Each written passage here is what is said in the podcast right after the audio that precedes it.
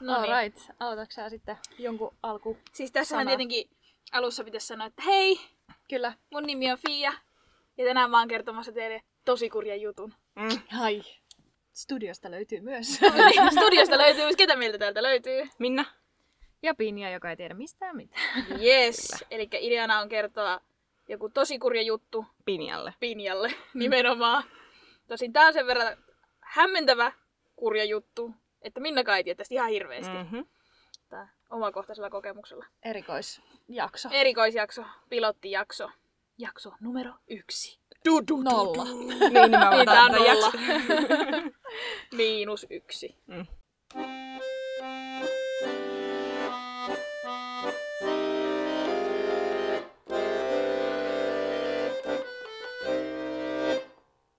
Tolla tavalla me aloitettiin silloin vuosi sitten, yli vuosi sitten, meidän ihan eka kurja juttu jakso. Äänitettiin se minun vaatekomerossani lainamikillä aika läheisissä tunnelmissa. Hyvin läheisissä. Jep. Ja... Liian, jos sen sanoisi. Mm, Fialle liian lähellä. ja tota, kerrankin on nyt semmoinen kurja juttu, että mäkin on kuullut tämän. Tosiaan, tämänkertainen kurja juttu on ollut meillä semmoisena harjoitusjaksona, pilottina. Ja sen kuuli vaan ne harvat ja valitut, joilla me kokeiltiin, että tulisikohan meistä mitään. Ja ne rohkas sen verran, että me edelleen tätä tehdään. Niin, pel- pelkästään sillä rohkaisulla me ollaan tehty tätä vuosi. niin, no joo, ehkä ei. Mutta että siitä se ajatus sitten lähti. Ja nyt kun me ollaan tehty tätä vuosi, Ihan uskomatonta. Ihan järkyttävää. niin Vähän on mennyt nopeasti. Mm. Jep.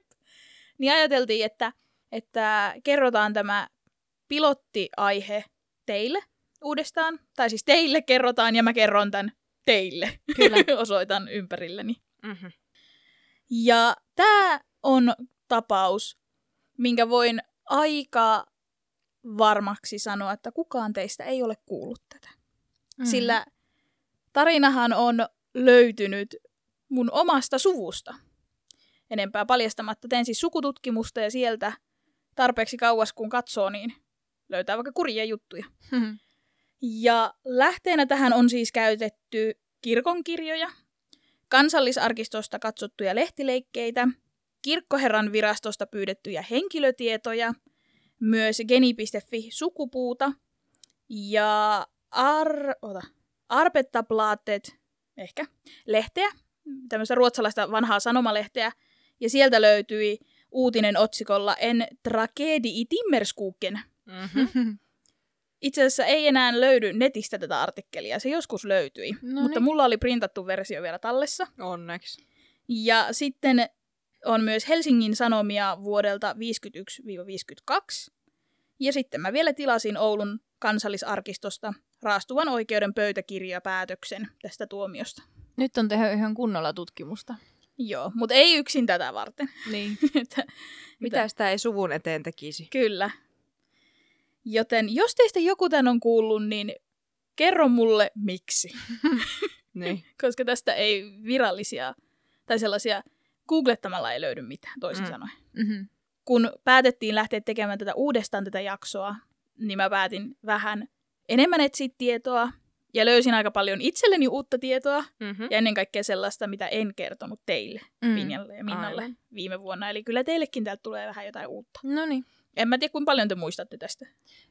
Kyllä mä sen päätarinan muistan, mutta pilotti oli ehkä 20 minsaa. Nykyään jaksot alkaa olla lähemmäs kaksi tuntia, niin musta tuntuu, että tästä tulee aika paljon uutta mullekin. Mm, toivottavasti. Mennään sitten kurjaan juttuun. Maanantaina 7. toukokuuta 1951 tanskalainen Henri Jensen kulki hakkuuaukion halki kohti majapaikkaansa. Hän oli tullut Ruotsiin Jäävleen metsätyöalueelle töihin, kuten moni muukin tuohon aikaan. Ja nyt hänellä oli työvuoro paketissa ja hän oli sitten lähtemässä sieltä metsältä sinne Mm. mökeille, missä hän majoittautui. Jäin miettimään, että eikö Jäävle ole Kiro sanonut, eikö se ole Jäävla? niin ei mitään. Tämä kirjoittaa siis g gävle. Aa, Okay. Niin mä veikkaan, Joo. että se laustaa jäävle. Eikä gävle. Mm. No, tämä gävle. Jäävle on siis eh, Keski-Ruotsissa, Norlannin pääalueella, noin kahden tunnin ajomatkan päässä Tukholmasta pohjoiseen. Se on ollut aikoinaan tosi tärkeä satamakaupunki ja rautatieristeys sekä tämmöinen moninainen talouskeskus. Hyvin kansainvälinen ollut aikoinaan. Jep. Tiedän vaikka olisi vieläkin, mutta varsinkin 50-luvulla siellä oli paljon ö, työperäisiä maahanmuuttajia ja ihan vaan silleen pätkätyöläisiä. Että ihmiset meni siis sinne, varsinkin näille metsätyöalueille, teki siellä vaikka yhden talven töitä, yhden kesän töitä ja sitten palasi rahat kourassa kotimaahan. Aivan. Ja äh, suomalaisia työntekijöitä pidettiin Ruotsissa rehellisinä ja ahkerina, etenkin just tuolle 50-60-luvulla, kun Ruotsi ei rajoittanut ollenkaan. Ei tarvinnut olla mitään lupia, kun lähti tekemään Aa, näitä töitä. Sä vaan periaatteessa menit sinne, ilmoittaudut töihin ja homma selvä. Mm. Mm-hmm. Ja suomalainen työvoima otettiin avosylin vastaan. Ja näköjään myös tanskalainen, koska Jensen on siellä ollut Niin. kulkemassa. Mm. Mutta paljon oli siis suomalaisia Joo. töissä täällä.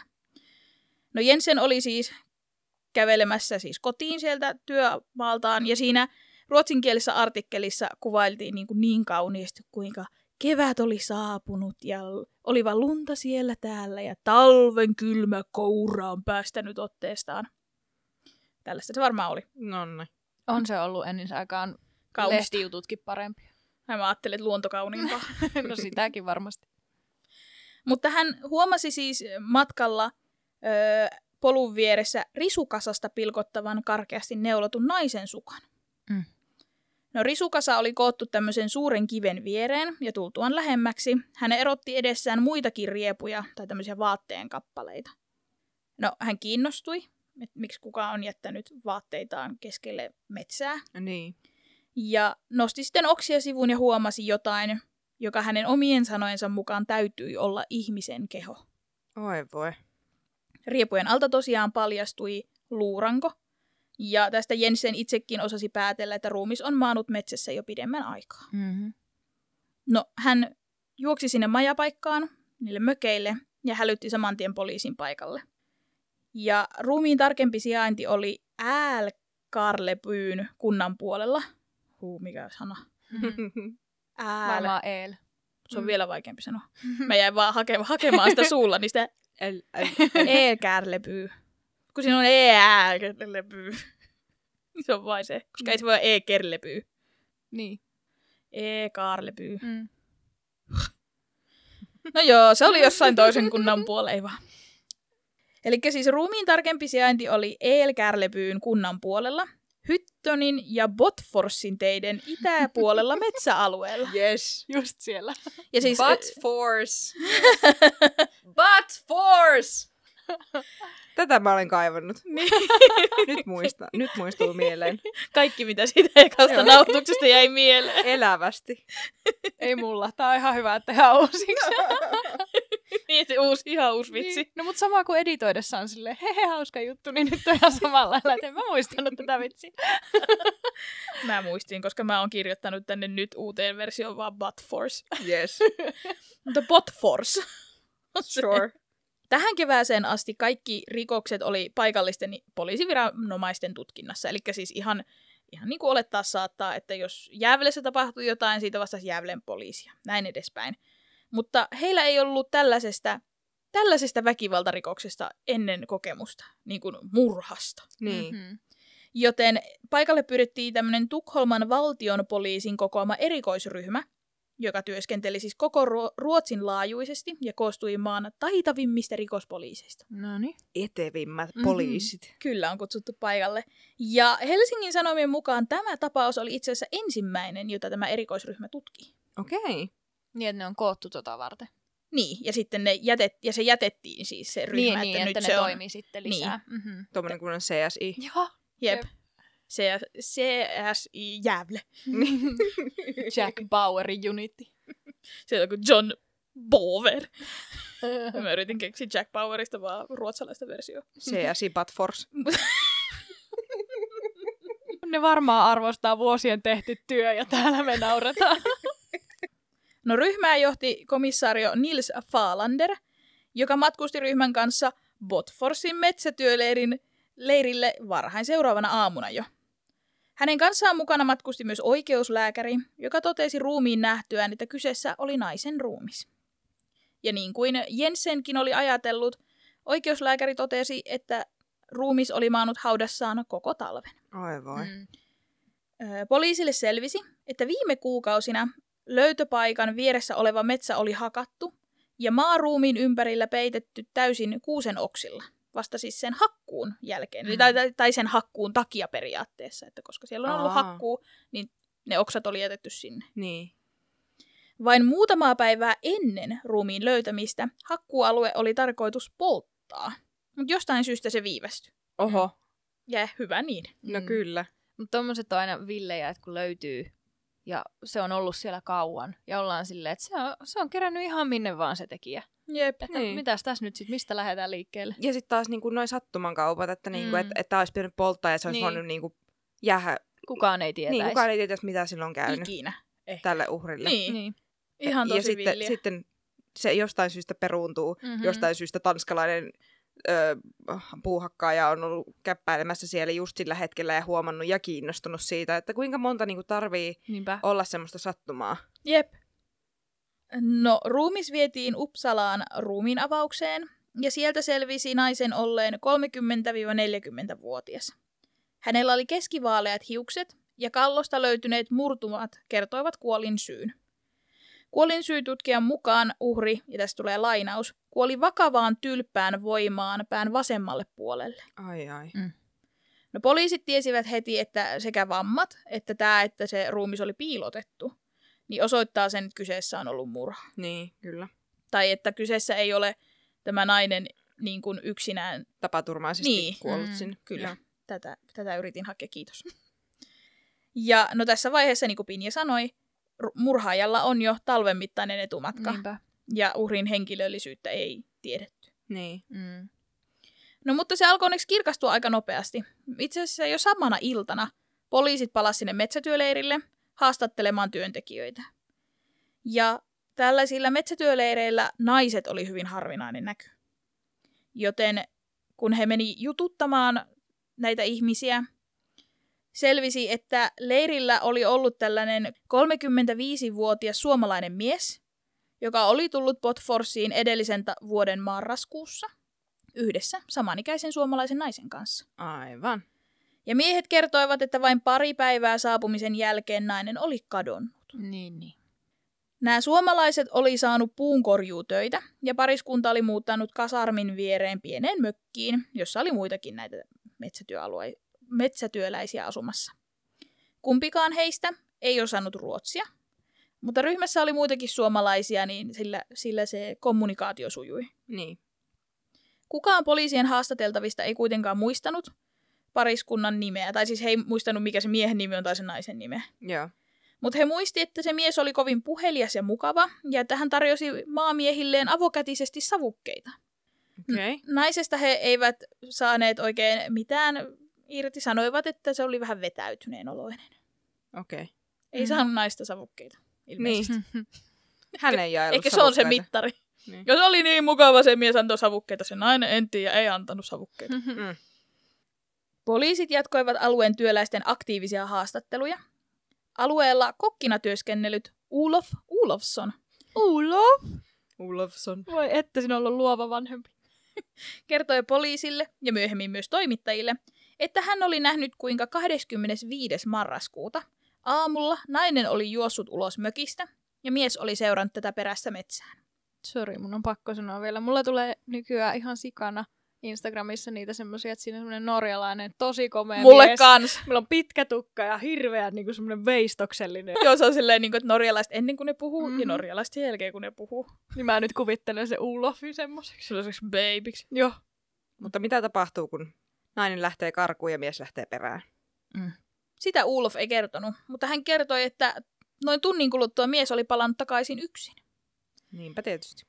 Hän oli ollut silloin silmin nähden hermostuneen oloinen ja poissa tolaltaan.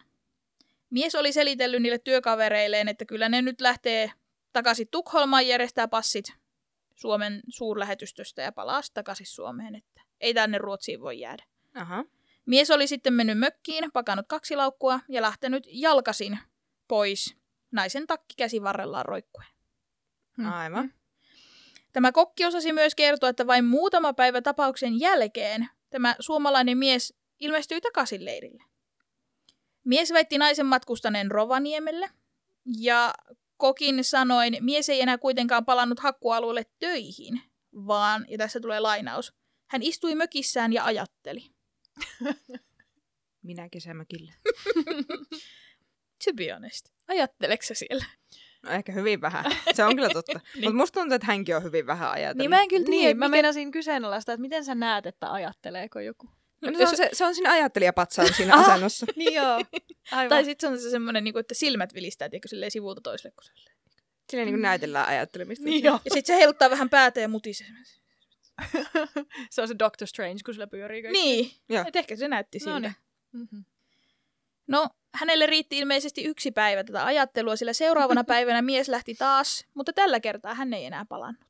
Mutta se kyllä kuulostaa siltä, että se on yhden päivän elämässä ajatellut. Työntekijöistä oli tuohon aikaan äärimmäisen huono rekisteri. Niin kuin sanoin, Ruotsiin ei ta- tarvinnut mitään työlupia tai viisumeita, että kunhan menit ja ilmoittauduit. Niin. Niin joskus, varsinkin jos oli huono kielimuuri, niin ei edes niinku kysytty nimiä. Huono kielimuuri. Meidän se mutta se on huono kielitaito ja sitten kielimuuri. Millainen on huono kielimuuri? Se on semmoinen, siinä on paljon, paljon reikiä tai... niin, jep, tai niin mä semmoinen- ajattelin. Et sille sä vaan niinku ymmärrät sanan sieltä sanan täältä. Niin, nimenomaan, että siinä on niitä reikiä, mistä sä näet läpi ja oot silleen melkein. Tai sitten se on matala. Niin kuin, että, sille, että, että niin kuin, se on niin kuin tanskalaisten ja norjalaisten välillä. Että, Niin, niillä on huono kielimuuri. niin. Ruotsalaisten ja tanskalaisten, ei kun ruotsalaisten ja norjalaisten välillä, niin siinä on huono, huono kielimuuri. Joo, no tää oli ehkä vähän korkeampi tää suomalaisten ja ruotsalaisten kielimuuri. No niin. Mutta niin, niin sen takia ei ollut tiedossa niiden työläisten henkilötietoja. Ei välttämättä edes nimeä. Kunhan Joo. ne teki töitään, niin sinne sai sen käteisenä sen palkan ja Niin. näin poispäin. Mutta ö, eräs suomea puhuva naisjournalisti, jota, josta käytettiin lehdissä nimeä vaan Neiti Kulberg, sanoi, että hän oli itse asiassa ilmoittanut Jävlen poliisille, kun hän kuuli tästä. Tietenkin tätä uutisoitiin lehdissä, että on löytynyt naisen ruumis. Niin. Ja että etsitään, kun ei tiedä, ketä ne on. Mm-hmm. Niin hän otti yhteyttä poliiseihin ja hän kertoi, että hän oli itse asiassa auttanut kahta suomalaista ja todennäköisesti juuri tätä surmattua ja sitten tätä miestä Mm-hmm. auttamaan niin kuin työnhaussa täällä metsätyömaalla. Että hän on ollut siellä niin kuin välikäsitulkkina. Aivan. Ja nainen osasi kertoa, että miehen nimi oli Sulo Veikko Hyönö. Ja hän oli 35-vuotias oululainen. Ja poliisihan päätti tietenkin, siis Ruotsin poliisi, ottaa saman tien yhteyttä Ouluun. Ja he pystyivät selvittämään, että kyllä, Veikko, eh, anteeksi, Sulo Hyönö on saapunut Ruotsiin Haaparannan raja-aseman kautta 17.11.1950. No niin. Ja hänen kanssaan matkusti vuotta vanhempi Aino Savaloja. Ja he olivat saapuneet sitten Jäävleen 20. päivä marraskuuta. Ja reilun kuukauden jälkeen Hyönö oli palannut Suomeen yksin. Aivan. Vyyhti alkaa avautua. Kyllä. Mm. Tässä kohtaa sanon, että Ainosta käytettiin lehtileikkeissä nimeä Savaloja, Savanoja tai Salanoja, Aivan. mutta Savaloja on siis se oikea sukunimi ainakin, jos on kirkonkirjoihin ja väestörekisterin uskominen. No niin. Uskotaan nyt ensimmäisenä niin. Yritetään. Siellä on sanelut mennyt vähän pieleen, kun on kirjoitettu. Lehtileikkeet, siis äh, aikoinaan, niin niissä on ollut nimet ihan miten sattuu, mutta kyllä on vielä nykypäivänäkin. Mm. Niin, kyllä. Ja varsinkin siis tuommoinen kuulopuheella kirjoitus. Niin, Niin, nimenomaan. On ollut varmaan aika hauskaa. Ja on aika eri, erikoinen sukunimi. On. Oli jännä muuten. Wordi alleviivas koko ajan Savalojan. Mm. Se on hassua, koska mä jotenkin ajattelin, että se, jos sen kirjoittaa isolla, niin se menee ihan nimestä. Mm. Ei Niin. mennyt. Hmm. No Oulun poliisi pystyi sitten vahvistamaan tämän, että neiti Savaloja meni Ruotsiin marraskuussa. Ja pystyttiin vahvistamaan myös, että hän matkusti sinne miehen kanssa. No niin. Mutta miehen nimi ei ollut Veikko Hyönö, Jaha. vaan Reino Pussinen. No mutta vähän keksitty nimi kyllä. Suloveikko Hyönö. Vähän hieno nimi. Mm. Paljon hienompi kuin Reino Pussinen tuo. No ehkä hän on halunnut nimenomaan sen takia rebrändätä. Niin, siinä on ehkä syynsä. Se, se on totta. Se Mm. hänelle sallittakoon. Niin. No, ketä nämä henkilöt sitten oli? Aino Katariina Savaloja syntyi vanhemmilleen pienviljelijä Oiva Antti Savalojalle, josta käytettiin itse asiassa kaikissa lehtileikkeissä ja tiedo, tiedostoissa, kaikissa mitä mä luin, nimeä Antti. Eli varmaan kutsumanimi on ollut siis Antti. Niin. ja Kaisa-Maria oma, omaa sukua Kurtille 15. tammikuuta 1914 Oulunsalossa, eli siis nykyisessä Oulussa, varmaan Pinjakin voi nimestä päätellä. Joo, mä tiedän, missä Oulu on. Mutta tiedätkö, missä Oulun Salo olisi ollut, jos sä olisi vaan antanut sen paikan? No siis mä olisin olettanut, mutta mä en olisi ollut varma. Olisitko uskaltanut en olettaa? mä välttämättä. Koska Lahti ja Lauka on sama asia. Mutta onks, onks niinku, mut tämähän Oulunsalo ja Oulu, niissä kuitenkin on se Oulu sama. Mutta onko niinku Lahti ja Korpilahti sama? Ei. Mut Viitasaari ja Vaajakoski on. siis samankuuloisia sanoja menee aina sekaisin. Mä tiedän kyllä, että ne on eri paikoissa ennen kuin Entäs Vantaa ja. Vaasa? Joo. Joo. Eli siis sekaisin menee. No niin, hyvä. Mutta siis Oulunsalo on entinen kunta Pohjois-Pohjanmaa, Pohjois-Pohjanmaalla noin 10 kilometrin päässä Oulusta, eli ihan siinä Oulun kupeessa. Ja on kuulunut Ouluun vuodesta 2013. No Mm. niin. Mä vaan nauran sitä mun Pohjanmaata täällä. Koska Oulu ei mun päässä on Pohjanmaalla. Mutta me voidaan skipata tää tällä kertaa. Ei. Oulu ei vieläkään ole Pohjanmaalla, mutta... Mutta kun Pohjanmaa on mun mielestä Niin, kus, niin koska Venäjällä. sillä, niin, sillä menee Savo ja Pohjanmaa Niin, sekaisin. niin, se on tässä nyt se ongelma. Ei, ei mene, kun Savo Pohjanmaa. Okei, pakko nyt pysyä tässä aiheessa sen verran, että mitä siellä toisella laidalla sitten on? Mä en koskaan pääse sinne asti. Pinja, voitko piirtää Suomen kartan? Me julkaistaan tästä Instagramissa, että miltä se Suomen kartta Pinjan silmin Pia näyttää. antaa sulle paikkakunt- kaupunkien nimiä ja sun pitää laittaa ne sinne Suomen kartalle. Joo. Tehdään sellainen. Voidaan tehdä. No niin, loistava Uh, idea. kamala. Siis mulla on kaksi maisteria. Niin, mutta kun se on kato, kun Ne on eri aiheesta. niin ei ole tästä aiheesta. samasta aiheesta, kaksi Herra maisteria. jestas, mua itkettää. Ai, että. Tässä nähdään, että se koulu ei, koulunkäynti ei tarkoita sitä, että on aivot tai älykkyys osamäärä. Tai että on kartalla. no niin, Aino. Aino. Ainon perheeseen kuului seitsemän sisarusta, joista Aino oli kolmanneksi vanhin. Ainon äiti kuoli jo vuonna 1942, Ainon ollessa vain alle 30-vuotias. Oi voi. Olisiko ollut 28? Mm. Aino oli erityisen läheinen pari vuotta nuoremman siskonsa Martan kanssa, ja itse asiassa matkustaessaan Ruotsiin Aino oli luvannut lähettää perheelleen joululahjoja. Ja kun lahjoja ei kuulunut, eikä Aino vastannut mihinkään, mitä Martta hänelle kirjoitti, huolestui hänen perheensä ja hänen isänsä otti yhteyttä Oulun poliisiin. Oi Mhm. voi. Puhuttiin siinä eläiselämissä tota niin, niin tästä, kun ollaan matkalla ja susta ei rupe, rupeakaan kuulua. Ja tää on, se, se oli tapahtunut kuitenkin niin kuin 2010-luvulla. 13. Niin. Mm. Mm-hmm. Niin, niin että niin kun, et kun silloin pystyy niin kun nopeasti, mutta se, että niin kun kirjeisiin ei vastata, sä joudut odottaa ihan sika pitkään ennen kuin sä voit niin kun huolestua, että no ehkä se ei, ei ole vaan tullut ja ehkä se ei ole kerran kirjoittaa ja ehkä kestää postissa ja niin kun, Mm. että sä joudut niin kun hirveän pitkään odottaa sitä, että mi, milloin, niin kun, Mm, mil, niin kun, että se huoli niin kun kasvaa silleen pikkuhiljaa. Niin, että ne on varmaan, mä en, harmi, että mä en löytänyt mistään, että milloin hänet on niin kuin ilmoitettu kadonneeksi. Niin. Mutta että koska tämä on tapahtunut marraskuussa, ja sitten kun hän ei vastannut kirjeisiin, ja jouluksi ei tullut niitä lupaamia lahjoja, niin, Niin. sitten ollaan ilmoitettu, että on voinut mennä ihan vuodenvaihteen yli, mm. Niin. Joo. mikä on siis tosi hurjaa. Mm. Niinpä.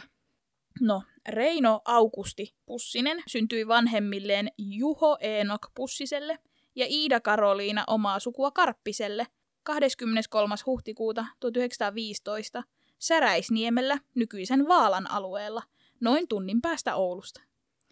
Hän oli vanhin 13 lapsesta. Siinä on ollut lapsia. Huhhuh. Mm-hmm. Ainon tapaamisen aikaan Reino työskenteli auton asentajana Oulussa. Lehtileikkeissä mainittiin hänelle ammatiksi myös vakuutustarkastaja. Mutta mä en löytänyt mistään mitään sellaista, onko hän niinku vaikka auton asentaja ollut ja sitten lähtenyt vakuutustarkastajaksi vai miten päin tämä on mennyt, vai onko hän tehnyt molempia vai? Mm. Enkä myöskään saanut tietooni, että kuinka tämä nuori pari tapasi. Mutta pariskunta lähti marraskuussa 1950 yhdessä Ruotsiin. Aivan. Reino oli ollut naimisissa vuodesta 1931 lähtien, ja liitosta oli syntynyt myös kolme lasta. Myöhemmin kävi ilmi, että Pussinen oli aikaisemmin rangaistu rattijuoppoudesta ja tuomittu Jyväskylässä elatusmaksuasioista, ja tämä oli osittain vaikuttanut siihen, miksi hän lähti tekaistulla passilla Ruotsiin. Just Mhm. joo, kunnon scumbag. Jep. Myös Helsingin... Roskapussinen. Ai, että. Siis huomaako, että me ei ole kuukauteen äänitetty? Tämä on vähän levotonta meininki. Ai että.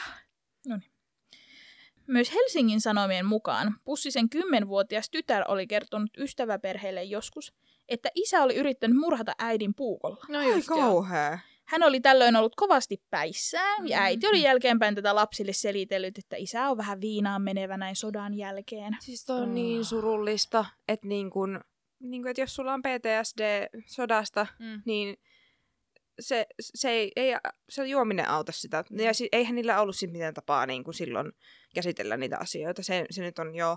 Mutta silti niin kuin se, että lapset opetetaan siihen, että se on, sen on ok käyttäytyä noin, kun silloin vähän paha mieli. Niin ja ajattelee sitä, että uhri, se on tullut äh, sen äidin kimppuun, niin se äiti on se, joka on ei tässä mitään, isi oli vähän kännissä. Niin, Mhm. mutta sitähän se on semmoista, Siis niin kuin, niin. että et si, silleen niin kuin itelle, itellekin, niin kuin, että niin kuin, tavallaan pitää it, itsensä ja omaa päätään suojassa sillä, että se liittää sen tolleen. Mm. Te, niin kuin, että en mä ole uhri, ei tässä ole tapahtunut mitään, mm. että se oli vaan tommonen vahinko. Jep. Mutta mulla on siis ihan sama, mitä väitetään, että no mä olin kännissä. Niin se on mulle Joo. ihan turha syy. Niin no, Mm. Sä olet tehnyt sen asian. kyllä. Jep, Ja sä olet aikuinen ihminen. Mm. Mm-hmm. niinpä. No Pussinen itsekin puhui, että kuusi vuotta rintamalla oli pilannut hänen hermonsa. Mä en löytänyt sotapolusta, että missä Pussinen olisi palvellut, enkä tajunnut kerennyt tilata kantakorttia, mutta en mä tiedä, olisiko sitä tietoa tähän tarvittukaan, mutta Ehkä me pärjätään ilman ehkä me pärjätään ilman. Menepä tekemään uudestaan tämä jakso. No ne. Poliiseilla oli nyt siis vihiä siitä, että kuka metsästä löytynyt nainen voisi olla. Myöhemmin saadut hammastiedot varmisti sen, ja nytten Ruotsin poliisi ilmoitti Oulun poliisille, että he haluavat pussisen takaisin jäävleen kuulusteltavaksi ja silminnäkijöiden tunnistettavaksi. Aivan. No poliisi lähti sitten jäljittämään pussisen liikkeitä, joka oli tosiaan, hänellähän oli siis aika pitkä etumatka. Mm. Mm-hmm. Ja hän oli tosiaan tullut Suomeen silloin jo niin kuin ennen joulua. Mm. Hän oli palannut Ouluun ja asunut siskonsa luona, mutta kun poliisi 9.5. hälytettiin asunnolle, Pussinen ei enää siellä ollutkaan. Poliisi tutki tätä huonetta, missä, tai tätä niin kuin siellä siskon luona sitä, missä se Pussinen oli majoittautunut, ja he löysivät sieltä oululaisen lehden, jossa oli uutisoitu tätä Botforsin ruumislöytyä.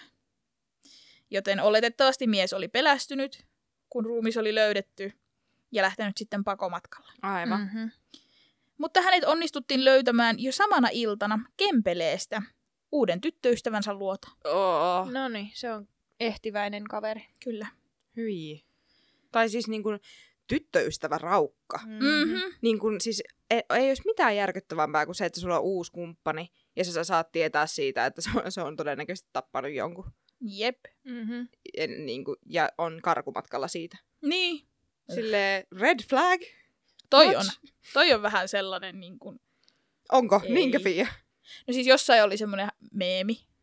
Ei yhtään hauska, mutta vähän naurahdin. Että deittailu 20-luvulla, 20-luvun, niin kuin 20-vuotiaana. Äh, sillä on reisitaskuhousut, en mä halua sitä. Ja sitten kolmekymppisenä, sitten silleen, että on istunut vankilassa, ties mistä rikoksista, on silleen, hmm, ehkä mä voin muuttaa sitä.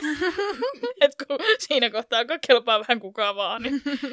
Mutta Ei. ei, ei silti tehdä niin joko. Ei tämä Vaikka ollaan jo niin. niinku kolmekymppisiä, niin Mm. ei lähetä siihen. No, poliisin huostassa Reino kiisti saman tien osallisuutensa niinku mihinkään ainoon liittyvää. Mm. Ja kun hänet helluntai-iltana 12. toukokuuta vietiin Jäävleen kahden poliisin saattamana, hän kertoi toistuvasti matkalla poliiseille, kuinka hän oli vienyt Aino juna-asemalle. Ja siellä hän muistaa, miten Aino heilutteli hänelle hyvästiksi, kun No tämä hienoa. lähti Rovaniemelle. No hän on tarinan kertonut. Varmaan ollut semmoinen nenäliina ja huiskuttanut sitä sieltä ikkunasta. nimenomaan. Kuuluu vaan se Joo. tsuku tsuku, tsuku tsuku sieltä, kun Niin. Siinä tulee se savu siihen Mm. alttarille, meinasin sanoa. Tuut kuuluu sieltä. Kyllä. Ja se oli viimeinen kerta, kun Reino näki Aino. Mm. Reino myös kielsi jyrkästi työskennelleensä koskaan metsätyömaalla. Sure. Minä en ole koskaan semmoista duunia tehnyt. Minun on vakuutustarkasta. Mm. Mm-hmm. No, Jäävleen päästyön perillä odotti useita näitä metsätyömaalla Reinon kanssa työskennelleitä ihmisiä. Aa, että kun valheistaan jää kiinni. Mm. Ja yllättävän nopeasti. Mm-hmm. Ja öö, no ne kaikki ensinnäkin sanoo, että, että tuo se on. ne teki jopa niin, että ne teki sen semmoisen rivin, missä on samannäköisiä mm. ihmisiä ja Joo. niiden piti niin kuin osoittaa, että kuka näistä olisi Reino. Tunnistaa ja se. kaikki tunnisti. Joo. Joo, mutta siis niin kun, toi on niin narsistin merkki, että kun sä, sä kerrot niin kun tarinaa ja sä, sä oletat niin kun, niin kun loppuun asti sen, että niin kun, kyllä mua uskotaan, kunnes sitten niin kun annetaan niin kun, Mm-hmm. niin kun joku sanoo, että ei kun toi oli täällä. Ja sit sä et voi enää sanoa. Ja siis ihan naurettavaa, että, että hän väittää tuommoisenkin asian, että mä en ole ollut siellä metsätyömaalla, kun kaikki tietää. Että siis mm. mä kai ymmärrän, mä voisin kuvitella, että se kertoo vaikka, no, että hän väittää, että en, hän, en ole tehnyt Ainolle mitään. Koska siinä ei ole suoraa silminnäkijää. Niin. Mutta että mä en ole koskaan ollut metsätyömaalla. Niin. En Ja ole siis- koskaan käynyt siis- Jävlessä. Mutta minkä takia sä oot sitten laittanut sen junaan se Ainon? Ja niin kun, Joo, minkä takia ei- se on huiskutellut sulle sieltä? Missä te olette ollut sitä ennen? Niin että et täytyy keksiä ihan sikaa pitkä tarina. Ja niin että jaksaa niin kun, valehella ja uskoa niihin valheisiinsa. Mutta Niin sitten kun tämä tarina ei ole edes looginen, koska miksi sä olisit ollut siellä Jäävlän rautatieasemalla, Jos et sä ollut et sä koskaan siellä. ollut siellä. Niin. Niin kuin, että ei tässä ole, ei tässä ole mitään järkeä. Me oltiin matkoilla. Niin justiin. No, usko oikein tykkää. No, jatkokuulusteluissa Pussinen myönsi vastahakoisesti, että oli ne sittenkin Ainon kanssa ollut siellä Botforsissa töissä. Ja sitten hän myönsi, että itse asiassa hän oli ollut Ainon kuoleman aikoihin siellä myös, Mm-hmm. mutta ei hän Ainoa tappanut. Joo, joo, joo. Aa. Varmaan, Niin hän, hän vaan käveli Ainon perässä Mm. ja tuli pois, mutta se ei liittynyt mitenkään tähän. varmaan uskoo niinku ihan heti tätä tarinaa. Itse asiassa ei, Aha. vaan Reino kertoi, kuinka hän oli ollut metsätyömaalla puunhakkuussa, niin kuin Mm-hmm. kunnon miehen kuuluukin, ja Aino oli yllättänyt hänet tuomalla aamupalaa. Oh. Eli Ulof Ulofsson, jolla on huikea tukka, niin oli nähnyt aivan väärin. Joo, Mm. aivan. Mm. Unen näki. Mm. Unen näki. Ja sitten se puu, jota hän oli hakannut, niin kaatui Ainon päälle. Aivan. Tragic. Ja Aino Parka kuoli iskusta päähän välittömästi. Ja peläten, ettei kukaan usko tätä Reinon tarinaa, hän päätti piilottaa ruumiin ja palasi Suomeen. Kukaan ei usko tätä tarinaa. Mm. Anteeksi tätä ker- kertomusta, tätä Tätä totuutta. totuutta, Mm. lausuntoa. Mm. Kyllä. No seuraavana päivänä Pussinen vietiin tänne ruumiin löytymispaikalle. Poliisit halusivat niinku varmistaa, että tieskö se tavallaan, niinku, mihin se Aino on piilotettu. Joo. Niinku sen. Ja Pussinen toimi poliisien mukaan rauhallisesti ja määrätietoisesti osoittaessaan poliisille paikan, jonne oli Ainon piilottanut. Just joo. Hän edelleen selitti, että t- mikä puu kaatui, että esitteli, että tämä kanto tässä oli se, mitä minä hakkasin. Mm-hmm. Tai siis sitä puuta, että tämä kanto jäi, ja sitä kantoa varmaan hakannut, tai mistä minä tiedän. Ja kertoo oikein, että mihin suuntaan se kaatui ja mistä se Aino käveli, että sillä oli. Siis tää just, nämä tarinat, mm-hmm. niin kun se kertoo, ja siis silleen, oh. Mutta varmaan mä vähän veikkaan, että ruumiinavaus ei ole ehkä ihan ollut samaa mieltä tästä, kuinka, kuinka kova se on ollut se osuma siihen päähän. Niin ja jännä sille, en tiedä, mun, pää, mun pään päälle ei ole koskaan kaatunut puuta. Mutta voisin kuvitella, että jos puu kaatuu, niin se jättäisi jonkun munkin ruhjeen. Joo, Mhm. kuvaa Kun vaan iskun päähän. Kyllä, Mhm. nimenomaan. Okei, ilmeisesti ruumiin avauksessa oli se, se ikävä puoli, että ollaan 50-luvulla, Mm. ja että se ruumis oli ollut siellä koko talven Mm. yli, joten sitä oli Mm. jo eläimet päässyt käsiksi, Joo. ja se oli alkanut jo hajoamaan, niin kaikkia ei pystytty selvittämään. Mutta silti kuvittelisin, että jos puu kaatuu päälle, niin siitä ei tule semmoista iskun näköistä, Niin. Mm. vaan se pää ehkä jotenkin menisi kasaan. Niin, eli niin siis niska, niska, murskaantuu. niska, Niin. niskanikamia menisi Niin. ja, ja niin, kaikkea. voisin niin, kuvitella. Nimenomaan. Tälleen amatööri Aivan täysin, Mhm. mm-hmm. ei mitään. näkökulmasta. Niin. Ei mit... Mutta silti voisin kuvitella, että siinä on erilainen jälki puun kaatumisessa kuin iskussa. Kyllä. Mm. Ihan vaan niin kuin maalaisjärjellä ala- ajateltuna. Niinpä. Korjatkaa, jos on väärässä. Tämä Arbetabladet-lehti sanoi siitä hetkestä, kun Pussinen oli esittelemässä sitä ruumiin löytymispaikkaa näin. Hän poimi valkoisia liljoja, otti hattunsa pois ja laski kukat varovasti maahan ja sanoi, tähän minä Ainon laitoin. Bla, bla, bla. Arpeetta bla bla bla. bla. Paikalta poistuessaan poliisin auto oli jämähtänyt kesken matkan. Ja Pussinen, joka oli kokenut automekaanikko, kurkisti konepelin alle ja fiksasi ongelman, ja matka jatkui sanomatta sanakaan. Ja hänet kuljetettiin sitten odotusselliin seuraavan päivän kuulusteluja odottamaan. Musta oli hauska, että tämä oli tärkeä huomio, että hän auttoi poliisia. On. On, on. Hyvä mies. Ai Ei ole voinut tappaa ketään. No seuraavana päivänä, ennen kuin Pussinen vietiin takaisin sinne murhapaikalle, hän kaivoi mökin rappujen alta Ainon matkalaukun, jossa oli ne tavarat, joita Pussinen ei ollut ottanut mukaansa.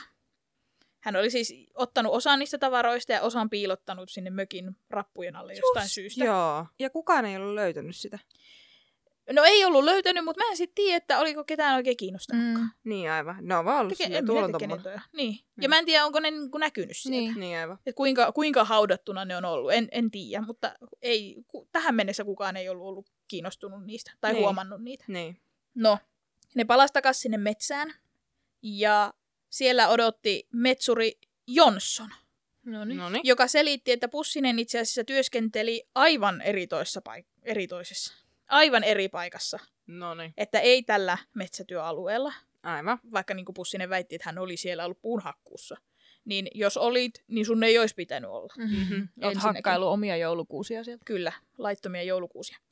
Ja he myös kertoivat, että tällä alueella ei ollut tehty sitä puunhakkuuta Niin. kuin vasta vuodenvaihteen jälkeen. Mm-hmm. Eli ei silloin marraskuussa. Aivan. Ja tämä tietenkin todistaa sen, että Pussisen väittämä hän kaatoi siellä puun ei pidä paikkaansa. Valheet paljastuu. Ja joku skeptikko voisi sanoa tässä, että no ehkä se Pussinen oli eksynyt ja hakkas väärää puuta. Hmm. Mutta todisteet osoittaa sen, että marraskuussa ei ollut lunta. Lumi tuli vasta joulun jälkeen. Mm-hmm. Ja ne puut, jotka oli kaadettu, oli lumen päällä. Aivan. Eli jos hän olisi marraskuussa kaatanut puun ja se lumi tulee vuodenvaihteen aikoihin, Mhm. mm-hmm. niin ne olisi ollut ne puut lumen alla. Ja tämän takia niillä oli se CSI But Force siellä. Yes. Ihan Kyllä. vaan, ihan vaan silleen niin kuin Sherlockkeina, niin kuin, että se 50-luvulla ymmärrettiin to, ees ton verran. Kyllä, ollut oikein eteviä. On, on ymmärretty enemmänkin, ymmärrän. Mutta välillä tuntuu, että ei ne ole välttämättä ymmärtänyt. Mutta tässä tilanteessa ymmärsivät. Mm. Mutta Ruotsi onkin edellä Ei ole, joissain asioissa. ei ole enää. Niin. Enää. No, autossa takaisin Jäävleen Pussinen viimein tunnusti tappaneensa Ainon. No niin. Hän kertoi seuranneensa tätä metsään, juuri niin kuin Ulof kertoi, ja he olivat riidelleet. Kiivas sanaharkka päättyi siihen, kun Pussinen oli tempaissut hakkaamansa kuusen latvan ja läväyttänyt Ainoa sillä päähän. Ai kauhea. No poliisi ei vieläkään uskonut tätä, koska et sä nyt ollut hakkaamassa siellä niitä puita. Niin, niin. Ja ei se, se isku ei näyttänyt kuusen latvalta. Niin, no kun mäkin olin silleen, että semmoinen vihta, jolla huitasee, niin se ei ehkä vielä riitä. Mutta tossakin, siis miksi valehella enää Mm. tommosesta asiasta? Niin kuin sä kerroit jo. Niin, niin miksi sä niin kuin, yrität pienennellä sitä asiaa? Niin kuin, että jos et, niin kuin, ei, Mm. älytöntä. Jep. Joten poliisit jatko semmoista painostusta ja niitä kuulusteluja, että kerro nyt, että Mm. että me tiedetään. Että he vetoisivat just näihin asioihin. että Älä nyt, että kun me tiedetään jo. No sitten Pussinen lähteiden mukaan oli tuohtunut kuulustelussa ja tunnusti lopulta kaiken. Hän sanoi, ja tässä tulee lainaus, löin häntä kahdesti päähän kirvesvasaralla, sokeassa raivossa, kun hän kutsui minua valehtelijaksi ja kaikkia. Mm-hmm. Just joo, mm. ihan terve kaveri. Kyllä, Ihan järkyttävää. Mutta eihän minä nyt valehtele. En ole tässä viimeistä kolmea päivää sanonut valheen sanakaan. Mm. Niin, just toi perus. Valehtelee itse niin kuin Mm-hmm. ummet ja lammet, ja sitten suuttuu, kun sut niin kuin, sulle sanotaan, että ei mene läpi, että mm-hmm. voitko Mhm. nyt kertoa. No, kerran sitten. niin. No kuulustelijat kysyivät, että tiesikö Pussinen, että mitä tapahtui tästä iskusta. Niin kun he halusivat tavallaan niin kun varmistaa sen, että oliko hän tietoinen, että hän tulee Ainon tappamaan. niin. Et se ei ollut semmoinen, että mä läppäsin ja se vahingossa Mm, kuoli. Niin. Ja hän oli vastannut siihen, että kyllä. Ja perusteli vastausta sillä, että hän oli teurastanut vasikoita ja muita eläimiä jo 16-vuotiaasti, 16-vuotiaasta asti, Mm. murskaamalla niiden kalloja nimenomaan tällä vasaralla. Joo. Joten hän ymmärsi, että iskut tappaisivat aina. Häneltä kysyttiin myös, oliko väärennetty passi osa murhan suunnittelua, mutta hän kielsi sen jyrkästi. Hän sanoi, että hän halusi välttää maksamasta näitä elatusapuja, mitä oli määrätty siellä Jyväskylässä aikoinaan, Se on hyvä poliisille myöntää. joten hän oli sitten lähtenyt Ruotsiin väärällä nimellä. Mm. Joo, se oli vain osa tätä toista valhetta, minkä mä oon Niin. niin. vuosia pitänyt päällä ja niin kuin, mitä ihmettä. Ei, no, ehkä hän kuvitteli, että se on parempi kertoa, kertoa että tämän takia kuin murhan takia. Niin. pienempi paha. En tiedä. Ei, oo, ei vaikuta hirveän tota, loogisesti ajattelevalta ihmiseltä. Mutta hän ajatteli sen kerran siellä. Se, oli, sen takia, se näytti niin, Niin. eriltä Mm. mm. siellä. Sen takia ne ajattelee, että nyt se ajattelee. Mm, Mm. Totta. Nyt on jotain pielessä. Ulofkin oli silleen, että nyt, nyt se ajattelee. Jep.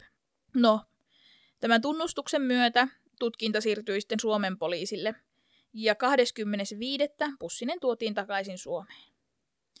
Helsingin Sanomat kertoivat tästä jo samana päivänä, ja siitä otsikoitiin aika isosti, kuinka hän oli tunnustanut murhanneensa Ainon kirveen hamarapuolta käyttäen. Mm. Syyksi tekoonsa Pussinen selitti tämän riidan aiheuttaman kiivastumisen. Reinon sanojen mukaan siis Savaloja oli syyttänyt häntä siitä, ettei ollut pystynyt hankkimaan hänelle parempaa työpaikkaa. Ja tässä tulee lainaus Helsingin Sanomista. Tällöin Savaloja oli käyttänyt niin ivallista kieltä, että Pussinen oli suuttunut. Mm. Hän, hän niin herkästi ei suutu niin. Ei, Joo. mutta ivallista kieltä. Niin heti. Ja tosiaan Pussinen vietiin Ouluun, jossa kuulusteluja jatket, niin kuin odottamaan kuulustelujen jatkamista. Ja sitten oli, siinä mainittiin vielä siinä lehtileikkeessä, että kesällä käydään sitten käräjiä. Mhm. No Aftonbladet-lehti oli saanut selville poliisiraporteista, että Reino Pussinen oli joulukuun viidentenä päivänä, eli kymmenen päivää murhan jälkeen, pyytänyt majapaikkaa erään rouvan luota, joka, oli, joka asui hyvin lähellä tätä murhapaikkaa. Mm. No hän oli ollut, il... ei kerrottu kauan hän siellä oli, mutta lähti hyvin pian, eli mä kuvittelisin, että yksi-kaksi päivää maks. Mm. Jättäen jälkeensä matkalaukun. Tämä matkalaukku sisälsi verentahrimia vaatteita, eli juuri ne vaatteet, jotka hänellä oli itse asiassa tekohetkellä yllään. Niin just. Laukussa oli pari tummia työhousuja, tuulitakki, rikkinäisiä alushousuja ja sukkia, trikootakki sekä pari kenkiä ja kaksi paria kumisaappaita, joista toiset kuuluivat Ainolle. Kun Reino jätti laukun jälkeensä, tämä rouva oli vaan niinku vilkassut sitä, sen kummemmin tutkimatta. Ja koska Reino ei koskaan tullut laukkua hakemaan, niin hän puoli vuotta myöhemmin, eli huhtikuussa 51, hävitti sen polttamalla. Mm. Niin justiin. jos, jos, jos saa edes jossitella, niin jos tämä nainen olisi avannut sen laukun ja itse asiassa katsonut, mitä siellä Niin. on, niin hän olisi nähnyt, että nämä kaikki on veressä. Mm. Mm-hmm. Ja jos se olisi ilmoittanut poliisille, että hei, tämmöinen suloveikko hyöny toi mulle verisiä vaatteita, niin. Niin. niin Pussinen olisi jäänyt kiinni hyvin paljon aikaisemmin. Mm. No kun sitten mä just mietin, että, että miten se ei niin kuin kattonut sinne, mutta et, et on vaan silleen, niin kuin, että... Ei ole mun. Niin. En mä tiedä, kai se on vaan ajatellut, että no, siltä jäi, tulee hakemaan. Ei tullut hävitä. Niin häve, hävitän ilman, että katon sinne. Niin, se on jännä, että se on vaan kattonut vaan vaatteita, silleen niin kuin kurkannut. Niin. Mutta ei ole niin kuin, vaikka ottanut pois ja niin kuin ihmetellyt. Niin. No en tiedä. Mutta jos sitten luo kaikki tyyni, en mä niin. Elämä ole. No, täällä Oulun kuulusteluissa yritettiin kaivaa pussisesta eri, esiin, niin kuin, että miksi. Mikä Joo. tässä on niin kuin, motiivina. Hän oli jatkuvasti vaihtanut sitä storia, että mitä Ainolle kävi. Mm. Joten poliisilla oli myös, poliisi oli myös epäileväinen siitä, että oliko tämä oikeasti ollut edes riita. Että onko sekin niinku keksitty. Niin. Mm. Ja moni seikkasi, seikka. moni seikka viittasi siihen, että murhan motiivina voisi olla ryöstö. Helsingin Sanomien mukaan Ainolla oli ollut mukanaan 20 000 markkaa, ja hän oli Ruotsissa maksanut sekä itsensä että Reinon asumisen ja elämisen. Reilu peli. Pussinen oli myös vastannut erään työkaverin kysymyksen, joka oli kysynyt, miksi hän on tuonut tänne metsätyömaalle naisen mukanaan. Ja tässä on lainaus. Piru hänet periköön, kun en pääse hänestä eroon. Hän vaan itkee, kun minä yritän jättää sen. Niin siis saat sen rahoilla ja sitten Niin. sä mussutat, kun se on olemassa. Niin, On se rankkaa. on on. Samaisen Helsingin Sanomien uutisen mukaan ennen kuin Pussinen oli vienyt laukun sinne majapaikkaan, tai mennyt sinne majapaikkaan sen laukun kanssa, Mm. Hän oli vienyt osan Ainon tavaroista tälle hänen entiselle, tai siis hänen vaimolleen, Mm. mutta hän nyt ei ollut ehkä ihan kovin autuassa avioliitossa tämän kanssa, koska hänellä oli tyttöystäviä, jonka kanssa hän oli lähtenyt Ruotsiin. Kauhea. Mutta hän oli siis vienyt tälle vaimolleen ja tarjonnut niitä joululahjaksi joitain Ainon leninkejä Oh. ja tavaroita. Mutta Siis mikä sika? jep, Roskapussinen. kyllä. Mhm. Siis niin, ihan, Ei, siis ihan järkyttävää. ei sanoja. Sikamieheksi. Niin. Niin kuin, mm. Mutta jostain syystä hän oli sitten sieltäkin poistunut, sieltä siis vaimonsa tykö, kenellekään kertomatta ja sitten mennyt sinne majapaikkaan ja Mm. jättänyt laukun sinne. Ja tämä ei mulle ihan auennut, mutta ilmeisesti siis tämä hänen perheensä, vaimo ja nämä kolme lasta, oli ollut siis samaan aikaan Ruotsissa käymässä jonkun tuttava perheen luona. Niin hän oli Aha. siis sinne mennyt sille, hei, haluatteko joululahjaa? Ai ette, ja sitten jatkanut matkaa Joo. Aivan. sen murhan jälkeen. Vittu mikä tyyppi. Mm-hmm. No, asiahan alettiin sitten puimaa Oulujoen välikäräjillä 19. kesäkuuta 1951. Syyttäjä vaati hänelle, hänelle elinkautista rangaistusta, harkitusta murhasta, ryöstöstä sekä törkeästä ja jatketusta varkaudesta. Ja näiltä käräjiltä ilmenikin vähän tarkempaa tietoa, mitä tuolla Botforsin metsissä oli tapahtunut. Helsingin Sanomat julkaisi artikkelin 20. kesäkuuta aika villillä otsikolla. Otsikko oli Pussinen tappoi kirveellä eläimiä ja teki murhan samalla tavalla. Hän raahasi itkien Savalojan ruumista ja liikkui myöhemmin tämän villahousuissa. Jaha. Siis mitään? Nyt ollaan taas otettu vähän vapauksia. Kyllä, ei, ei otsikoisi eikä Helsingin Sanomat enää näin. No toivottavasti ei. Vähän tulee tämmöinen hermostunut nauru perään, koska ajattelee, kun otsikoisi. Mm-hmm. Kauhea. Siis niin kuin vähän väritetty tarinaa. Joo. Vähän. Ja mässäilty. No joo. Jep. Samaisessa artikkelissa pussista tituleerattiin suomalaiseksi siniparraksi. Eli siis se on se, olisin voinut ehkä tarkistaa, mutta onkohan se niinku ranskalainen tämmöinen legenda, mikä se on cautionary tale. Mitä ne on? Siis, Opetus. Niin, Varoitus. missä on siis tämmöinen mies, olikohan se niin, että se murhaa, on murhannut kaikki sen entiset vaimot vai entiset rakastajat, Mm. ja sitten se pitää niitä yhdessä huoneessa, ja se sanoo uudelle vaimolle, että sä et saa mennä sinne, mutta tässä on avain. Ja sitten niinku ideana on se, että meneekö se nainen katsomaan Mm. vai tutteleeko se sen aviomiestä. Mm-hmm. Niin se oli mun mielestä niinku siniparta. Oi kauhea. Vitsit, olisin voinut googlata tämän ennen kuin puhun. ja sitten joku laittaa mulle viesti, että ei siis sitä tarkoita. Mm-hmm. Mutta mut sitten se selviää meille, että se ei tarkoittanut sitä. Mm. No niin. Mutta joo, pussista tituleerattiin suomalaiseksi siniparraksi. Aivan. Ja oikeudenkäynnin aikana ilmeni yksityiskohtaisesti, kuinka Reino oli kirveen hamarapuolella suorittanut verityönsä ja sen jälkeen riisunut uhrin saappaat. Tekonsa jälkeen hän oli varastanut naiselta rahaa ja muuta omaisuutta, kuten tämän villahousut ja kulkenut ne jalassa. Just joo. Siis mitä? Työmaalla ollessaan Pussinen kertoi asuneensa Ainon kanssa samassa huoneessa, mutta että Aino oli nukkunut halkolaatikon päällä hellan vieressä. Mm. Ja maksanut siitä saatana kaikesta. Mm. Niin.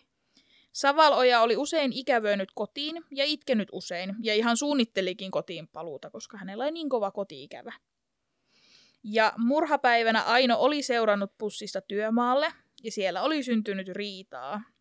Sanaharkkaa oli kestänyt puolisen tuntia, ja Savaloja käytti syytetyn kertoman mukaan lainaus niin vietävän pisteliäitä sanoja, että oli noussut sumusilmille, ja yhden miehen järki ja kymmenen miehen voimat otti, ja kaikki tapahtui. Mm. Mm-hmm. Siis seli seli.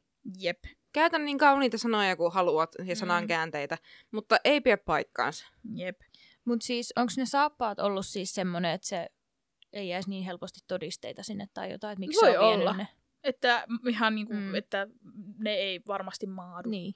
Tai sitten se on vaan halunnut myydä ne eteenpäin. Mm, Mm. Niin no se. Ajatellut, että nämä sopii mullekin. Who knows? Mm. Hän oli iskenyt kirveen hamaralla sivuttaen seisovaa Savaloja kahdesti. Aino oli lyhistynyt maahan ääntä päästämättä. Vasta kun Reino näki veren valuvan Ainon suusta ja korvasta, hän kertoi ikään kuin heränneensä Just ja alkaneensa juosta. Joo, joo. Hän kertoi palaneensa leirille ja tavanneensa muutaman muun suomalainen, suomalaisen ja pummineensa tupakkaa niiltä. Niin se on lainannut ensin kaikille tupakkaa ja sitten se on pumminut niitä takaisin. No, loppu niin, kun ne on lainassa. Pitää Niin. palauttaa. Niin, totta. nimenomaan se on vaan lainannut Mm, sitä. Mm. Niin mm. takaisin. Rauhoituttuaan hän palasi rikospaikalle, jossa hän veti ruumiin kiven vieressä olevaan kuoppaan ja peitti sen. Hän otti ne Ainon kumisaappaat ja Ainon oksaan ripustaneen villatakin mukaansa.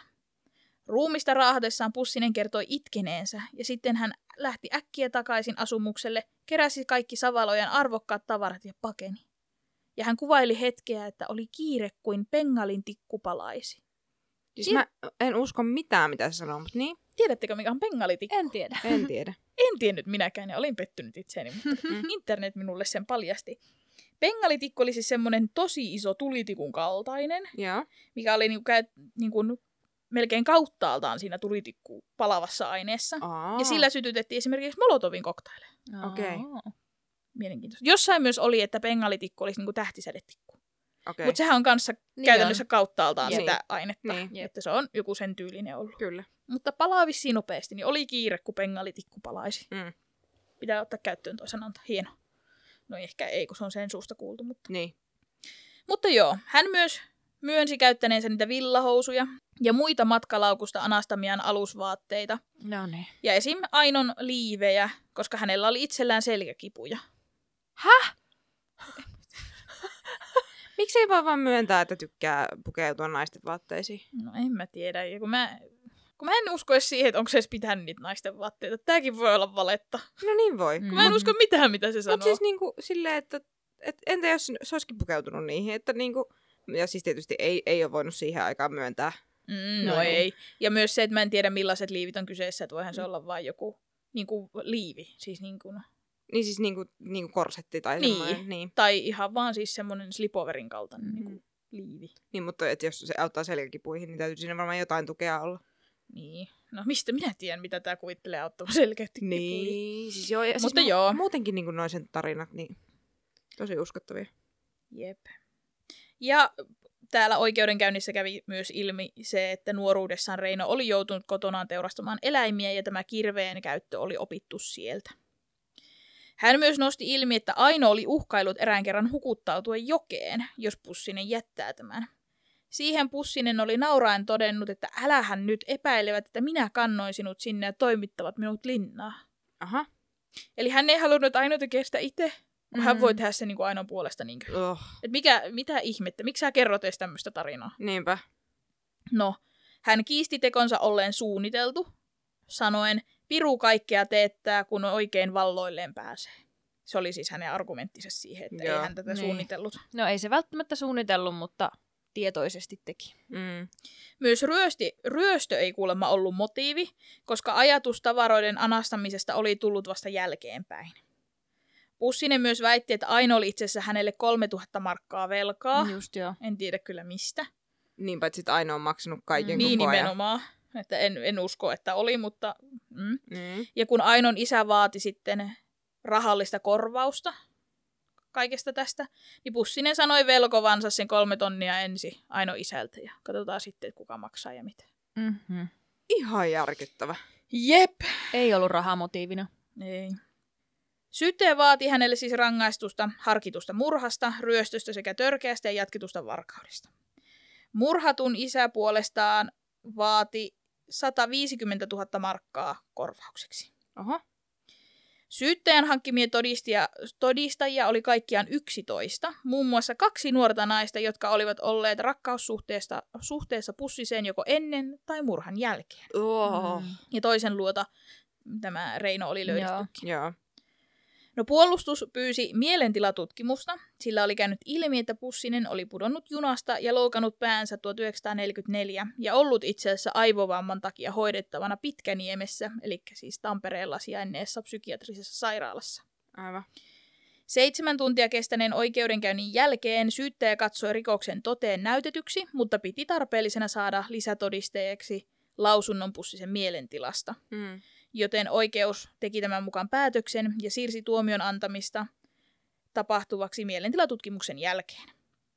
Marraskuun 30. päivä Niuvanniemen sairaalan ylilääkäri oli antanut vaaditun lausunnon Pussisen mielentilasta, sillä siis tämän ö, kesäkuisen käräjäkäynnin jälkeen Pussinen oli sitten viety sinne Niuvanniemen tutkittavaksi. Joo. Ja oikeudenkäyntiä jatkettiin ja se saatiin sitten päätökseen 29.1.1952 Oulunjoen kihlakunnan oikeudessa. Ja tästä mulla on ne raastuvan oikeuden asiakirjat ja Mm. päätös.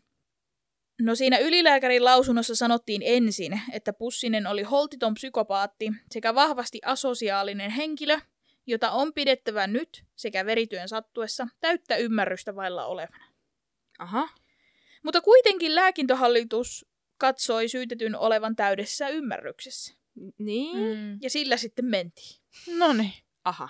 Mutta siis kyllä mä sanoisin niin kuin siis tälleen maalikkona, Mm. että kyllähän se on ymmärtänyt, kun se on selittänyt niin, Niin. sepittänyt niitä tarinoita, niin se on tiennyt ihan tasan tarkkaan, mitä se tekee, että se tekee väärin. Mm. Niin, ja koska se vertasi sitä siihen eläimen teurastamiseen. Niin. Se tiesi, että tällä tavalla eläin Niin. kuolee, niin minä Niin. teen sen ihmisellekin. Nimenomaan. Et jos se olisi ollut vaan silleen, että ei mä huitasin vaan. Niin. Niin. Niin. Sitten olisi voinut olla silleen, että no vähän kiikun kaakun, niin. Niin. kun story vaihtuu koko ajan. Mutta koska Mm. se on myöntänyt sen, Mm-hmm. no joo. No syyttäjä sanoi oikeudessa, että murhaa kuvaa se, että Pussinen oli kuvannut surmatun lyödessä lyyhistyneen maahan kuin vasikka. Ja lainaus. Tämänlaista ei voi ajatella, ellei ollut edeltä käsin surmaamista aikonut, Okei, okay. oli syyttäjän mielipide. selvä. Aivan. Eli toisin sanoen syyttäjä oli sitä mieltä, että kun Pussinen kuvasi niin raasti ja tavallaan sydämettömästi sitä, Mm. mitä Ainolle Aivan. kävi, niin hän on ainakin ajatellut Mm. tappamista. Niin, kyllä, siis kyllä. Ja syyttäjän mukaan mielentilatutkimus vahvisti sen, että Reino oli keskitasoa älykkäämpi henkilö ja toimi tietoisesti ja harkitusti. Nimenomaan. Mm. Syyttäjä vaati siis edelleen, että Pussinen tuomittaisiin elinkautiseen Ainon murhasta. Syytteen kantaja, tämä Ainon isä, maanviljelijä Antti Savanoja, Savaloja, kato mä oon kirjoittanut teille sen Savanoja, mm. Mm. No niin. Savaloja, joka myös oli oikeuden istunnossa henkilökohtaisesti läsnä, vaati myös Pussiselle ankarinta mahdollista rangaistusta. Helsingin Sanomissa kuvattiin, että kun syytettyä kuulusteltiin, hän puhui ylimieliseen ja teatraaliseen tapaan. No siltä se kuulostikin. Jep. Pussiselta tiedusteltiin, miksi hän oli pyyntänyt ainoan kanssaan Ruotsiin, lainaus, vaikka ei ollut hänen kanssaan avioliittoaikeissa. Ja Pussinen kielsi pyytäneensä ainoa mukaan. Mm-hmm. Just. Ruotsiin ei saa matkustaa muuten kuin avioliittoaikeissa. Mutta siihen aikaan se on ollut kuitenkin vähän Mm. sille hämmentävää, että miksi te heilastelette, jos et sä oikeasti tykkää siitä. Niin. Niin, niin, miksi sä matkustelet sen kanssa, jos... Sä jos... ensinnäkin naimisissa. Niin. Mm. No Mutta ei ole häntä näköjään niin kuin hidastanut. Ei ennen eikä jälkeen. Ei varmaan. No hänelle sitten huomautettiin, että hän oli jossain aiemmassa kuulustelussa ilmeisesti tunnustanut, että hän oli pyytänyt ainoa mukaan. Niin hän sanoi, että ei muista, mitä oli hermostuksissaan puhunut. Niin, niin. Niin, eli en muista, mitä on lipsauttanut. Mm. Mm-hmm. Syyttäjä huomautti tämän johdosta lainaus. Poliisikuulustelun toimittaja on vallallaan vahvistanut toimimansa kuulustelun oikeaksi ja että syytetyn on turha ruveta väittämään toimitettua kuulustelua vääräksi. Mm-hmm. Pudottaa mikrofoni. Nimenomaan. Ihanan, miten kovasanaisia Mm. ollaan oltu. Jep. No Pussiselta kysyttiin myös, että pyysikö hän ainoa mukaan metsään silloin surmapäivänä. Ja tämänkin hän kielsi. Hän huomautti, että ainoa ei oltu pyydetty mukaan, vaan hän tuli ihan omasta halustaan sinne metsään. Niin, niin. Eli hänen syy, Mm-hmm. kun tuli tapetuksi. Mitäs tulit? Joo. Hän myös sanoi, että lyönnin ei ollut tarkoitus tappaa ainoa, vaikka oli aiemmissa kuulusteluissa siis tietenkin myöntänyt, että tiesi, että isku tappaa ainoan. Palaan nyt tähän lempar, lemppari tota niin, niin, ihmiseni tässä keississä. Olaf. Mm-hmm. Mm-hmm. Eikö se sanonut, että se nainen juosi, että Aino Niin. juosi edeltä Mm-hmm. ja Ja, Reino mies tuli perässä? perässä. Joo. Noniin. Eli ne on Mhm. todennäköisesti riidellyt siellä Niin. mökissä jo. Niin. Eli ja kumpi Aino- on mennyt ja kenen perässä? Mm-hmm. Niin. Mutta sillähän se sanoikin, että, että Aino meni sinne ihan omasta halustaan sinne metsään. Joo. Mm. No, kun paneuduttiin Ainolta varastettuihin esineisiin, jos tätä isä oli itse asiassa tehnyt listan, että ne tiesi, että mitä sillä Ainolla oli mukanaan siellä, ja sinne vertasi sitä siihen, mitä ne löyti siltä Ainolta, tai sieltä matkalaukuista. Niin, ja sitten mitä tämä Reino väitti varastaneensa, niin kaikki ei ihan täsmännyt. aivan. Niin Pussinen sanoi koko listaa liiotelluksi. Hän sanoi, että hänellä ei ollut hajuakaan, mihin Ainon halussa ollut sadan kruunun seteli oli joutunut. Ei Joo, hajuakaan. Mm-mm. mhm. Se, että Ainolla ei ollut nahkahanskoja, vaan ne oli jotkut tavalliset villarukkaset. Mm. Mm-hmm. Että kaikkia hän niin kuin, vähän niin kuin sano, Vähätteli. vähätteli, että ei ollut niin arvokas tai ei ollut niin hieno. Niin, Erikseen kysymättä Pussinen oli vielä näki, nähnyt tarpeelliseksi huomauttaa, että en haluaisi väittää vastaan. Se, joka haluaa tällä jutulla rikastua, rikastua niin ole hyvä vaan. Silleen niin kuin se isälle vittuillakseen, että Ai. Siis hyi. jep, Ihan järkyttävä tyyppi. niin on. Syyttäjä esitti vielä yhteenvedon myös tästä aikaisemman oikeudenkäynnin niin kuin, asioista. Ja kaikki nämä todisteet hän niin kuin, liitti yhteen. Mm. Ettei, pussista liene Suome, ettei Pussinen liene Suomesta lähtiessään ollut aikomusta surmata Savaloja. Se ei ole ollut, siis se ei ole lähtenyt Ruotsiin tappaakseen Mhm. mm-hmm. ainoa. Niin. Mutta surmaamisen aikomus syntyi aiemmin viikolla, tai siinä ihan parin päivän Mm. aikana. kun edellä mainitut olivat siellä Botforsin metsätyöleirillä, koska Savaloja oli taloudellisessa mielessä muodostunut taakaksi pussiselle. Niin. Taakaksi, kun se maksaa kaiken. No niin. jos siltä pöllii rahaa, niin sitten sen ei tarvitse maksaa kaikkea, kun No se maksaa itse sen rahan. Mm. Ja sitten sen ei tarvitse maksaa ainoa. Oi Mm. voi. Mm-hmm. Ilmeisesti oli Pussinen suunnitellut surmatyön tapahtuvaksi hieman kauempana vielä metsässä, mutta tapahtumapaikalla syntyneen kiistan johdosta hän teki sen suunniteltua aikaisemmin. Aha. Kysymyksessä ei ollut näin suutuksissa tapahtunut tappo, vaan harkittu murha, Mm-hmm. Niin. mikä eskaloitui siitä, että hän suuttui liian aikaisin. Mm. Niin. Veriteon jälkeen hän oli varastanut Ainolta vaatteiden lisäksi myös nahkaisen käsilaukun, jossa oli 24 kruunua käteistä ja hopeisen rannekellon. Lisäksi tuomio, tuomiota vaadittiin siis yksinteoin tehdystä ryöstöstä, törkeästä varkaudesta sekä korma, korvaamaan valtiolle todistajapalkkiot ynnä muut oikeudenkäyntikulut. Mm-hmm. Pussinen oli oikeudessa vielä sanonut, lainaus, tuomiot eivät ole joka kohdassa oikeat, mutta en raamatun tuntijana tahdo asettua vastahakaan. Just, Raamatun Niin, niin. tuntijana. Sieltä se taas tuli. Ai että. Kyllä. Kyllä, kyllä, kyllä. Raamattu kun tietää, niin en minä viiti väittää vastaan. Minä Mm. raamatun tuntijana, niin kuka minä olen vastaan väittämään? Kyllä Herra tekee, minkä oikeaksi kahtoo. Mutta Piru ku- kuiskaili kuitenkin olkapäällä. Joo, mutta hän on kuitenkin raamattua lukenut sen verran, että tietää, että kyllä se pirukin kuiski. Mm. Mm? Mm. Voi luoja. No, Reino Augusti Pussinen tuomittiin Neito Aino Karoliina Savalojana tahallisesta taposta 18 vuodeksi kuritushuoneeseen ja jatketusta osittain törkeästä ryöstöstä öö, ja varkaudesta kahdeksi vuodeksi kuritushuoneeseen sekä menettämään kansalaisluottamuksensa, kansalaisluottamuksensa määräajaksi. Osittain törke- törkeä Niin, ehkä se, ei, no, ehkä se ei jotenkin kaikilta osin... Se on, ne on niin hämmentäviä Mm. noit, mikä on törkeä rikos ja mikä ei ole törkeä Niin. rikos. Jep. Ehkä tämä on ollut vaan niinku vähän sinne päin. Niin. Tai ehkä ne on halunnut käyttää sitä sanaa johonkin väliin. Niin. Lisäksi Pussinen tuomittiin suorittamaan surmansa saaneen isälle pienviljelijä Antti Savalojalle korvauksena 80 000 markkaa sekä 10 000 markkaa oikeudenkäyntikuluja ja maksamaan valtiolle yleisistä varoista suoritettuja todistajapalkkioita 26 700 markkaa. No niin, ei päässyt perimään niitä kolmea tonnia. Ehkä se oli vähennettynä tosta jo. Mm. No joo, ei ollut. No, kaiken tämän kukkuraksi. Pussinen oli jäänyt kiinni vekseliväärennöksistä ja varkauksista.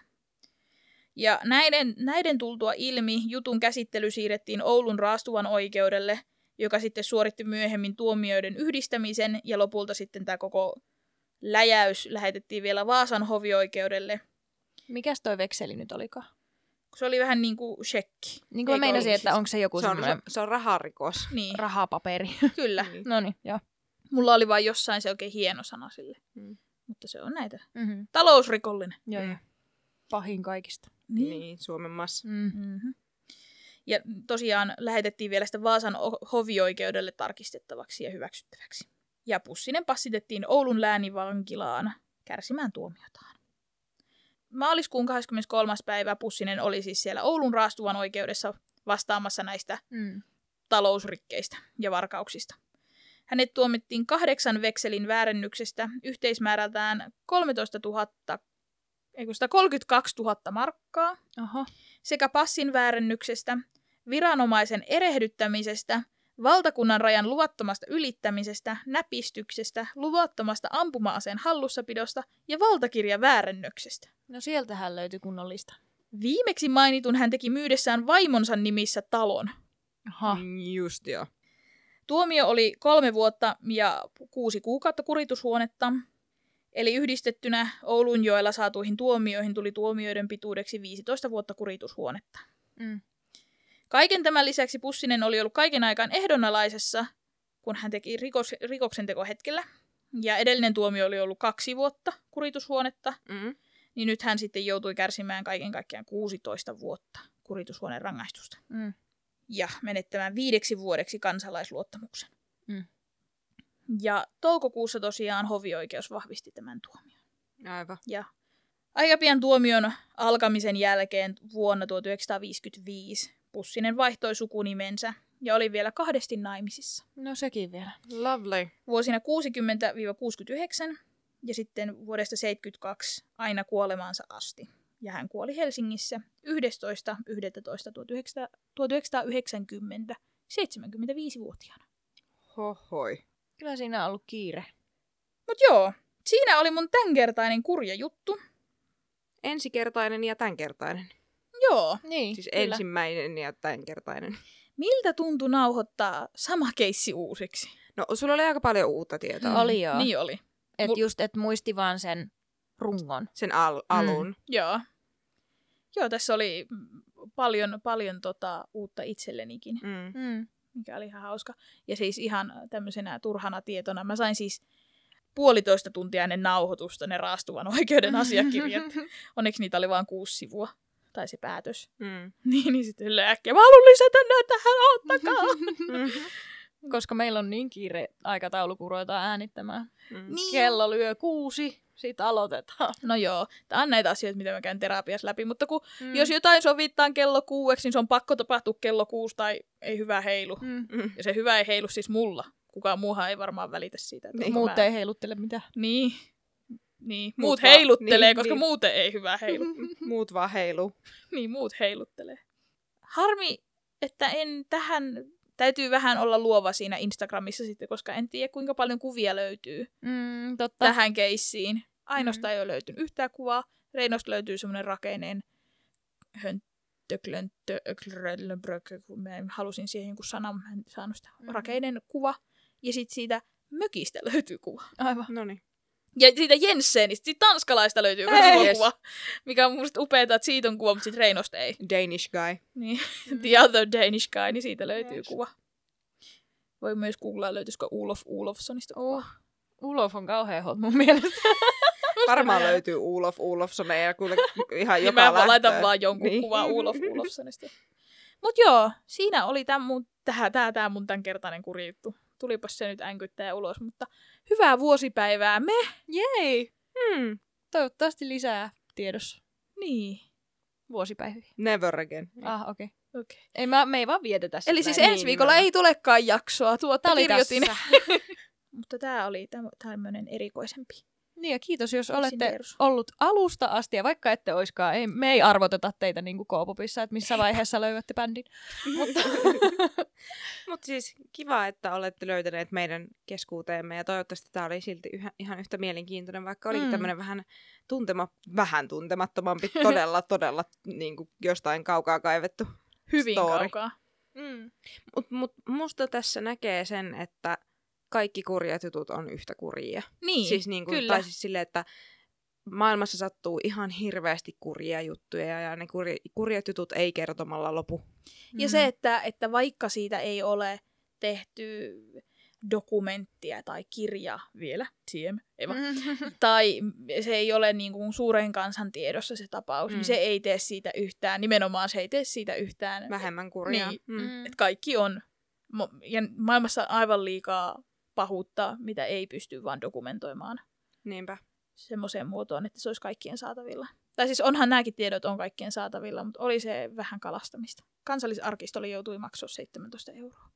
Niin.